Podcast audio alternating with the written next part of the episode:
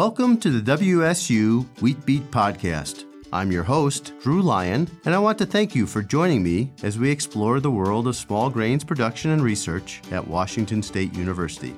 In each episode, I speak with researchers from WSU and the USDA ARS to provide you with insights into the latest research on wheat and barley production. If you enjoy the WSU Wheat Beat podcast, do us a favor and subscribe on iTunes or your favorite podcasting app. And leave us a review while you're there so others can find the show too.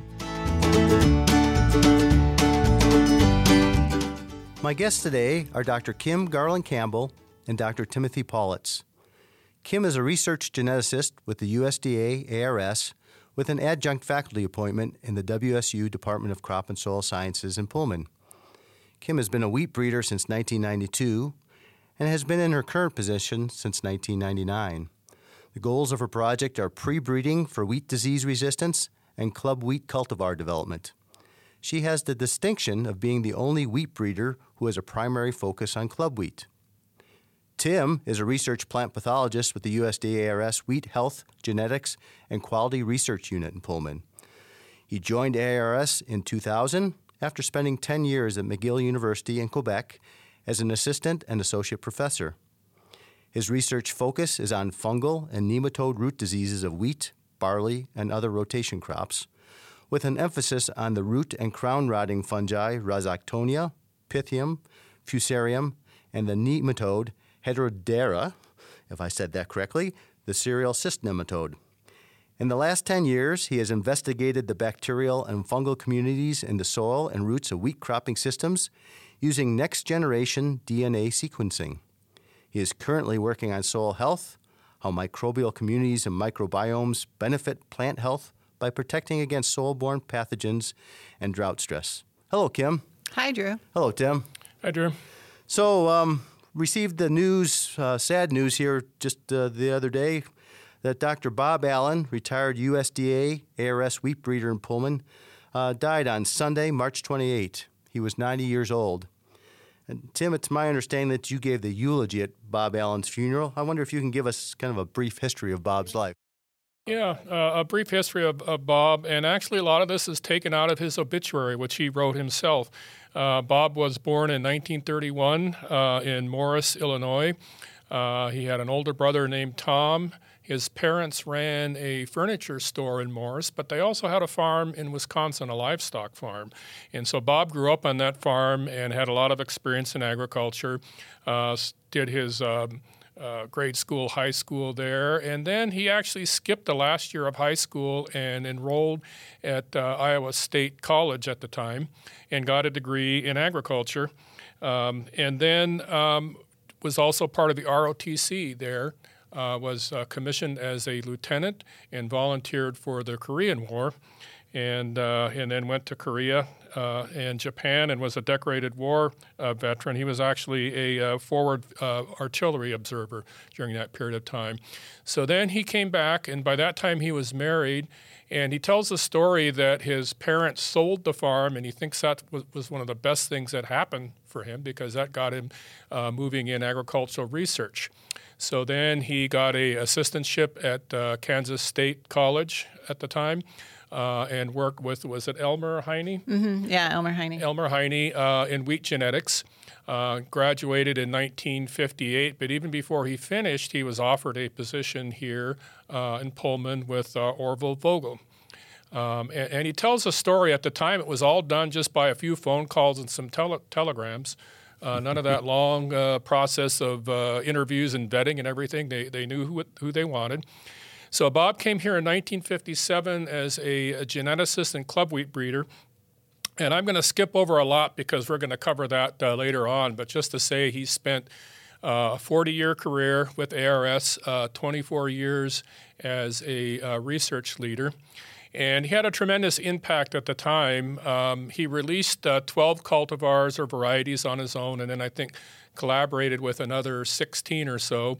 And the economic value of those uh, varieties from the time they were released till he retired uh, was over uh, five billion. That's with a B dollars in uh, in income to the growers. Uh, at the time he retired, his varieties were grown on 78% of the acreage in Washington, uh, which is incredible. And then you go forward another 10 years. Around 2006, they were still being grown on 70% of the acreage, and it wasn't. And then you go to 2010, uh, it dropped down to about 21% of the acres. But his uh, most famous uh, variety, Madsen, which we'll also talk about in a minute, uh, did not fall off the top 10 list until just last year. Mm-hmm, yeah, um, 2019. until just wow. about a year ago. So he had a tremendous impact on, on the industry. Uh, he had 24 uh, graduate students from all over the world, was very active in um, education, uh, very active with crops and soils department over the years, uh, very supportive of a lot of their efforts. Um, and then just a, one final thing. I've got to know Bob uh, when I came here in 2000. So I said that Bob retired in uh, 1996, but he never did retire. so he would come every morning to his office at Johnson Hall, uh, have coffee with some of the retired professors about 10:30, and then join a group of us uh, in the lunchroom. Um, there was myself. There was a couple of retired uh, plant pathology professors, uh, Jack Rogers uh, Lee Hadwiger, and then uh, Dave Weller and Linda Thomashow, who, who are and still working for ARS. And we would talk about uh, just about everything, uh, trying to solve the problems of the world. We'd talk about religion, politics, uh, cougar uh, athletics, um, university administration, farming, weather. Uh, and so I really got to know a lot about Bob over that 20 years, and, and we basically, uh, that, that group was going right up until uh, COVID. And so that's where I really got to know Bob. Uh, and again, he never retired. He, he bought a farm uh, in the early 1970s south of Pullman, about 160 acres, built a house, was actively engaged in farming, but he would also breed wheat in his backyard. And so he had plots. He was developing germplasm right up until the very end. Uh, he had some plots he put out last fall. Uh, he had a barn uh, where he vernalized his uh, uh, seedlings in an old refrigerator. Um, so was actively working on a club wheat book, which he uh, released a few years ago. so again, Bob was active right up until the very end. So that's kind of a thumbnail sketch of kind of Bob in, in summary. Sounds like you found something you really loved and just went through life with that love. That's uh, that's what they say you're supposed to do, but very few of us succeed at that. Thank you very much for that that, that summary, Kim. He was uh, he was a um, club wheat breeder. Um, how did uh, Bob influence the work that you do in your breeding program?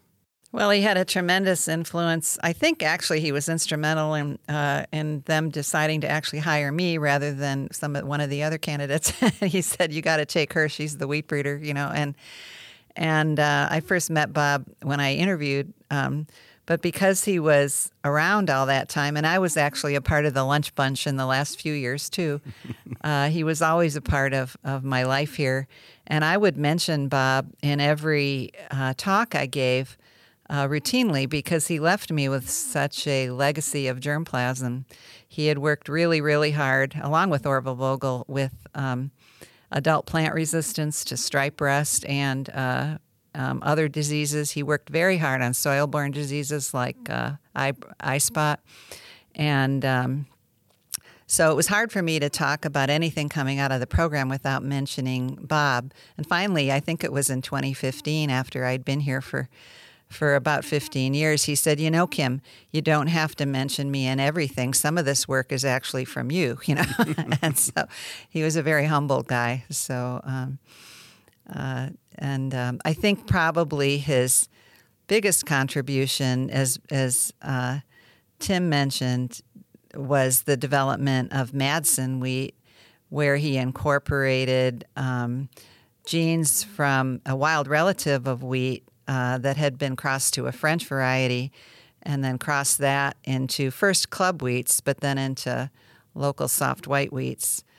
Um, and he was he was looking at resistance to eye spot, and he always said the reason why he even heard about this wheat to begin with was due to an open bar at one of the quantitative genetics conferences in Columbia, Missouri, where he got to talking to the French wheat breeder who had developed the original line um, who gave him some seeds, and then uh, Bob incorporated those into Madsen uh, released Madsen, which uh, Tim's gone through its impact on agriculture here, but it also had a, a second uh, gene for stripe rust resistance that is still extremely por- important.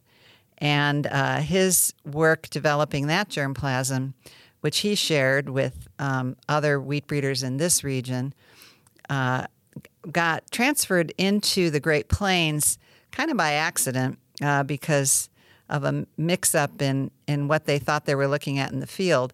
But that gene has been very, very important in the Great Plains as well, and it has other resistances on it that are important. So Bob um, either advertently or inadvertently contributed tremendously to Western wheat breeding in the U.S. So. Okay, so he left you with a lot of good germplasm. Did he have a philosophy of wheat breeding that he shared with you, or what, what did you take from his program, if, if anything?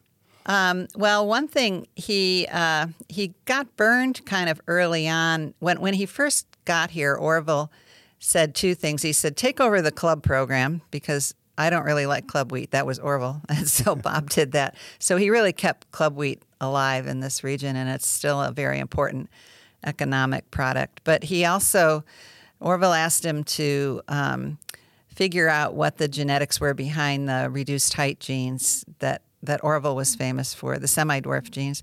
And Bob's always said that was one of the easiest things he ever did. It's just a simple two gene trait, you know, dominant two gene trait and or semi dominant. And um, uh, Bob brought this real um, genetic uh, uh, emphasis on the work that he did. And so when he started working with stripe rust, he would pick one gene at a time and move it into uh, material, and the genes kept getting overcome by the pathogen even before they were released. So, uh, probably in the 70s, he decided he'd start working with adult plant resistance to stripe rust and incorporating, purposely avoiding single gene resistance and incorporating a lot of smaller effect genes into material. And he did all of this without molecular markers, which to the wheat, the geneticists out there, I, I think you really have to give kudos to the older guys who were able to do some of this work without some of the tools we have today. Um, and but because of that, his philosophy was that you never wanted to get anything too pure. And he was famous for having released a couple of multi lines. One was called Crew and one was called Rely, um, where he combined a lot of different sources of stripe rust resistance. Um, into back crosses to a common parent and then put them all together in a cultivar. And Crew was really a mess. I mean, he had all kinds of tall and short and everything in that line, but Rely was a really good looking line. It was widely grown when I got here. And um, so as we uh, moved along, you know, when I came came in and started talking about doubled haploids and genetic purity, he'd always warn me, no, no, you don't want to get things too pure, you know. so I think that was the overarching thing that he said. Yeah, and, and I'll point out that Rely was one of the first examples of a multi-line, and the idea was instead of having, uh, you actually make a mixture of, of ones that have different resistance genes, but they all have the same agronomic. Um, and, and that was really revolutionary at the time. The idea that instead of planting thousands of acres of one gene that would be easy for the rust pathogen to overcome, you, you put together these mixtures. Uh, and so I think that was one of his um, unrecognized uh, contributions. Yeah, I really do think so. That's yeah. something you see now. Some companies are selling two and three different cultivars in a mix mm-hmm. with kind of the same idea, although it's hard to match them up right with uh, maturities and some other things. Right. Yeah. But, they and they do it with um, like the original BT resistant corn was released as a mixture of BT resistant and non-resistant right. for the same reason, actually. So. Okay, Tim, uh, what do you see as Bob's greatest contributions to wheat production in the region? Uh, nationally and, and even internationally? Yeah, maybe I'll start out with international because I think this is an untold story. Um, you know, everybody knows about Norman Borlaug and the Green Revolution, but not many people know that uh, Orville and Bob were really part of that. Um, you know, so that semi-dwarf gene originally came from a line out of um, Japan after World War II and uh, and Orville worked on it for a number of years. Uh, it turns out, of course, if you reduce the height of the wheat, you can apply more nitrogen. Uh, uh, and get higher yields. And so at the time, wheat was what four or five feet tall, and now if it's three feet tall, it'd be uh, a lot. And uh, Norman was a wheat breeder with the Rockefeller Foundation, which later became CIMMYT, and so they they worked a lot together. Um, he got that those lines. Uh, Bob was instrumental in understanding the genetics behind it. Uh, and then Orville released the first semi dwarf lines probably in the early 60s with Gaines and Nugaines. And uh, Bob tells a story that Norman did not believe the yield increases that they were getting. So Norman came up here and actually visited the growers to really verify what was happening. And so that technology he took uh, to Mexico, uh, incorporated it into their material, and then uh, took it to India uh, to the Punjab, the breadbasket of, of India, and uh, it was incorporated there. And the same technology became part of rice. Uh, at the International Rice Research Institute in the Philippines, and and that's and Norman won a Nobel Prize for this in 1970 for the Green Revolution and for preventing massive starvation that was predicted at the time because of the population increase. Um, so, again, uh, Bob was a huge part of that whole uh, green revolution. So, uh, so again, uh, impacted uh, the lives of mi- millions of people. Um, and then on the level of the Pacific Northwest, as Kim mentioned, Madsen, um, you know, I think was was a is, was and still is a very excellent variety. And the durability of that, that's something that could be released 30, 33 years later, is still, uh, still being grown. Um, and so um, Kim mentioned the eye spot resistance, which was revolutionary at the time. Uh, growers used to have to spray a lot of fungicides to control that, and this gene has been introduced, and so it saved the growers a lot of um, of uh, uh, fungicides. Uh, a, f- a few other things, and I think Bob is really unrecognized for uh, a lot of things. One, he figured out uh, what the mechanism behind that reduced height uh, gene was. He, he linked it with gibberellic acid, which is a, a plant hormone which is involved in stem elongation. And it turns out these are uh, gibberellin insensitive mutants. And so understanding that really opened that up. Uh, another thing that uh, Bob is unrecognized for is I think he was probably the first um, marker assisted mm-hmm. selection, mm-hmm, definitely, uh, yeah. uh, which is mm-hmm. a tool now that that uh, breeders uh, take for granted. They use DNA to look for different traits and use that to select. Well, they had developed an isozyme method that would be a marker for the eye spot resistance gene uh, and he also incorporated that. Um, so you, you, know, so I think for the Pacific Northwest, and then as, as Kim mentioned, the impact of club wheats are still a, um, pretty important in this region. Um, so I think he he made a lot of contributions there. And the other thing about Bob was he he was a farmer. You know, he had his own farm, grew up on a farm, and I think he really understood uh, the growers and what they needed. Um, and I think that was another another part of his uh, success. So, um, again, I think very un- under recognized, but certainly uh, made a lot of contributions economically uh, to the, to the Pacific Northwest. Kim, do you have anything you want to add to that? Yeah, I just I kind of want to amplify on it because that use of that isozyme uh, for the eye spot resistance gene in Madsen you know, it allowed us to move the eye spot resistance gene around very easily, not only in the program, but it, it it's led to Madsen being a parent of most of the soft white wheat varieties that we currently grow, either a, a parent or a grandparent, um, because uh, that that resistance was so critical, and it's really a resistance that's not only critical on the Palouse, but in we find eye spot throughout the whole wheat growing region in in the Pacific Northwest. Um, and uh, and then, as Tim mentioned, with the identifying that gibberellic acid was involved in the reduced height phenotype, it it kind of opened up this whole area of research because along with reducing the height, the there were some negatives that were associated with that trait. One of which the seed germination is a little lower. Um, the the uh, uh, emergence from deep sowing is lower, but because we understood that it is related to gibberellic acid, we have uh, we know that we need to develop ways to work around uh, the direct effect of that particular gene. And we know from other species like Arabidopsis that there are workarounds in plants. Um, and so it's allowed um, it's allowed us to really investigate these different avenues. Um, and you see a lot of that in the Washington winter wheat program now with lines like Eltan and Otto, which actually are semi dwarf varieties, but they have very good emergence and they um, they come up from deep sowing. So, so I think uh, not only as a breeder, but as a as a uh, very critical scientist, he he had a lot of effect. And then the other area is um, he not only worked on RHT one and two, which are these um, kind of the shorthand names of these original semi-dwarf genes, but he worked a lot on developing near isogenic lines uh, for all of the um, reduced height genes that have been identified. And actually, that's what he's still working on. He kind of left me instructions the last time I saw him, like these are the crosses that need to be made.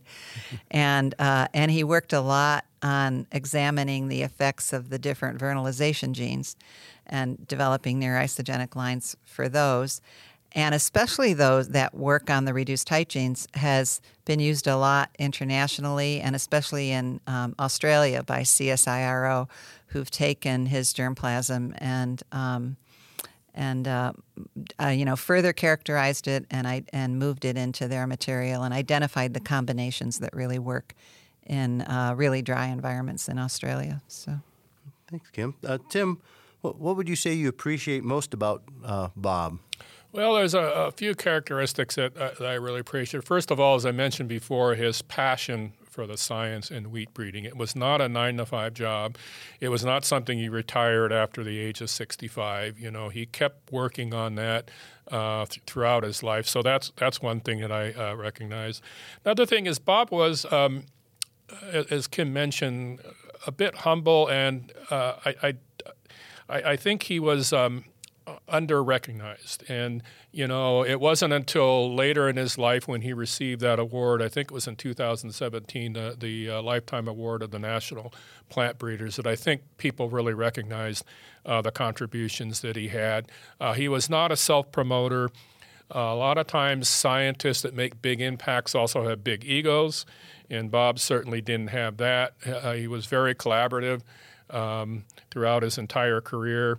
Um, another thing about Bob, he, he was he was generous, uh, generous in sharing his knowledge.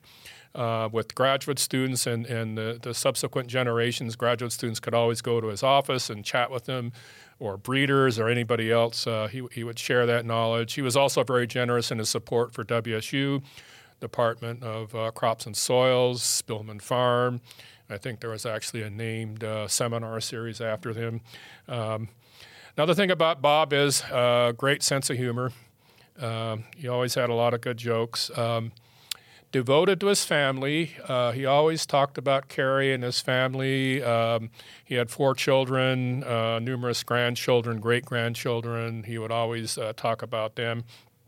Uh, another thing about Bob, and maybe this is intrinsic to being a good plant breeder, and that is curiosity and the power of observation. Um, you know, to be able to look at thousands and thousands of plots year after year and be able to recognize that one character uh, that you're that you're after and being able to pull that out. Um, another thing about Bob, of course, is persistence. Um, uh, and I think that's another characteristic of a plant breeder to take that long term uh, approach. You know, in science, it's, it's kind of like flavor of the month you know, a new technology comes along and everybody jumps on that, and then it's hot, and then they move on to the next one, and and they they uh, can't really see the forest through the trees. And Bob was one that could could take that long term approach um, and really and work for something, you know, for for 40 years. Um, and then the final thing, um, as I mentioned before, um, because Bob came from a farming background, had his own farm. I really think he had a rapport with the growers uh, that they knew that, uh, that what he was putting out was really something that would, would benefit them. Uh, so those are kind of all the characteristics that you know I think uh, uh, made Bob such a great scientist, a great plant breeder, and also uh, a great person. So I think he will certainly be missed. Kim, you have anything to add? Yeah, Tim. Tim got a lot of it. He was a he was a great mentor to me. Um, uh, very, very generous, and I, I would send almost all of my students by to talk to him. I did learn early on that if you if he made kind of what seemed like an offhand comment, I should listen to it. One time, I was talking about these two RHT genes, and I said something like, "It looks like RHT1 is slightly less effective," and he goes, "Yeah, some people have noticed that." And then later, I found out he'd written about three papers on the topic and developed a bunch of germplasm and tested it. And the same thing happened just a couple of years ago when I went to him and I said, uh, "Have you ever done any work on subcrown internodes?" And which is the part of the wheat plant that is below the soil surface. It's between the seed and where the um, where the roots actually start to develop. And um, and he said, uh, or, or it's actually between the seed and where the crown develops. Sorry. And he said, um, "I did a little work on that in the past, and again, I found out he'd advised a whole he'd advised a graduate student on the subject. He developed multiple populations, and he had published three papers on the topic, and um, and so I I learned really quick not to." Not to discount anything he, he said at lunch, you know, especially if it involved wheat breeding. I know so. it was a disappointment to me. I think Kim, you suggested several years ago that I get Bob on uh-huh. the WSU yeah. Wheat Beat podcast, and I, I, tried several times. Thought I had him once, and then I think think he caught a, a bad cold or something, mm-hmm. so we delayed it and and just never got him on. And I really regret not doing that. But I really appreciate you two coming in and talking a little bit about Bob because I think he's he, he was a treasure for this part of the world, and mm-hmm. and uh, I think it's good to look back and remember what all he brought to to wheat growers in this in the Pacific Northwest. Thank yeah. you very much for your time. Hey, thanks, Drew. Thanks. Thanks for joining us and listening to the WSU Wheat Beat podcast. If you like what you hear, don't forget to subscribe and leave a review on iTunes or your favorite podcasting app. If you have questions or topics you'd like to hear on future episodes, please email me at drew.lyon, that's L Y O N, at wsu.edu. You can find us online at smallgrains.wsu.edu and on Facebook and Twitter at WSU Small Grains. The WSU Wheat Beat podcast is a production of CAHNRS Communications in the College of Agricultural, Human, and Natural Resource Sciences at Washington State University. I'm Drew Lyon. We'll see you next time. The views, thoughts, and opinions expressed by guests of this podcast are their own and does not imply Washington State University's endorsement.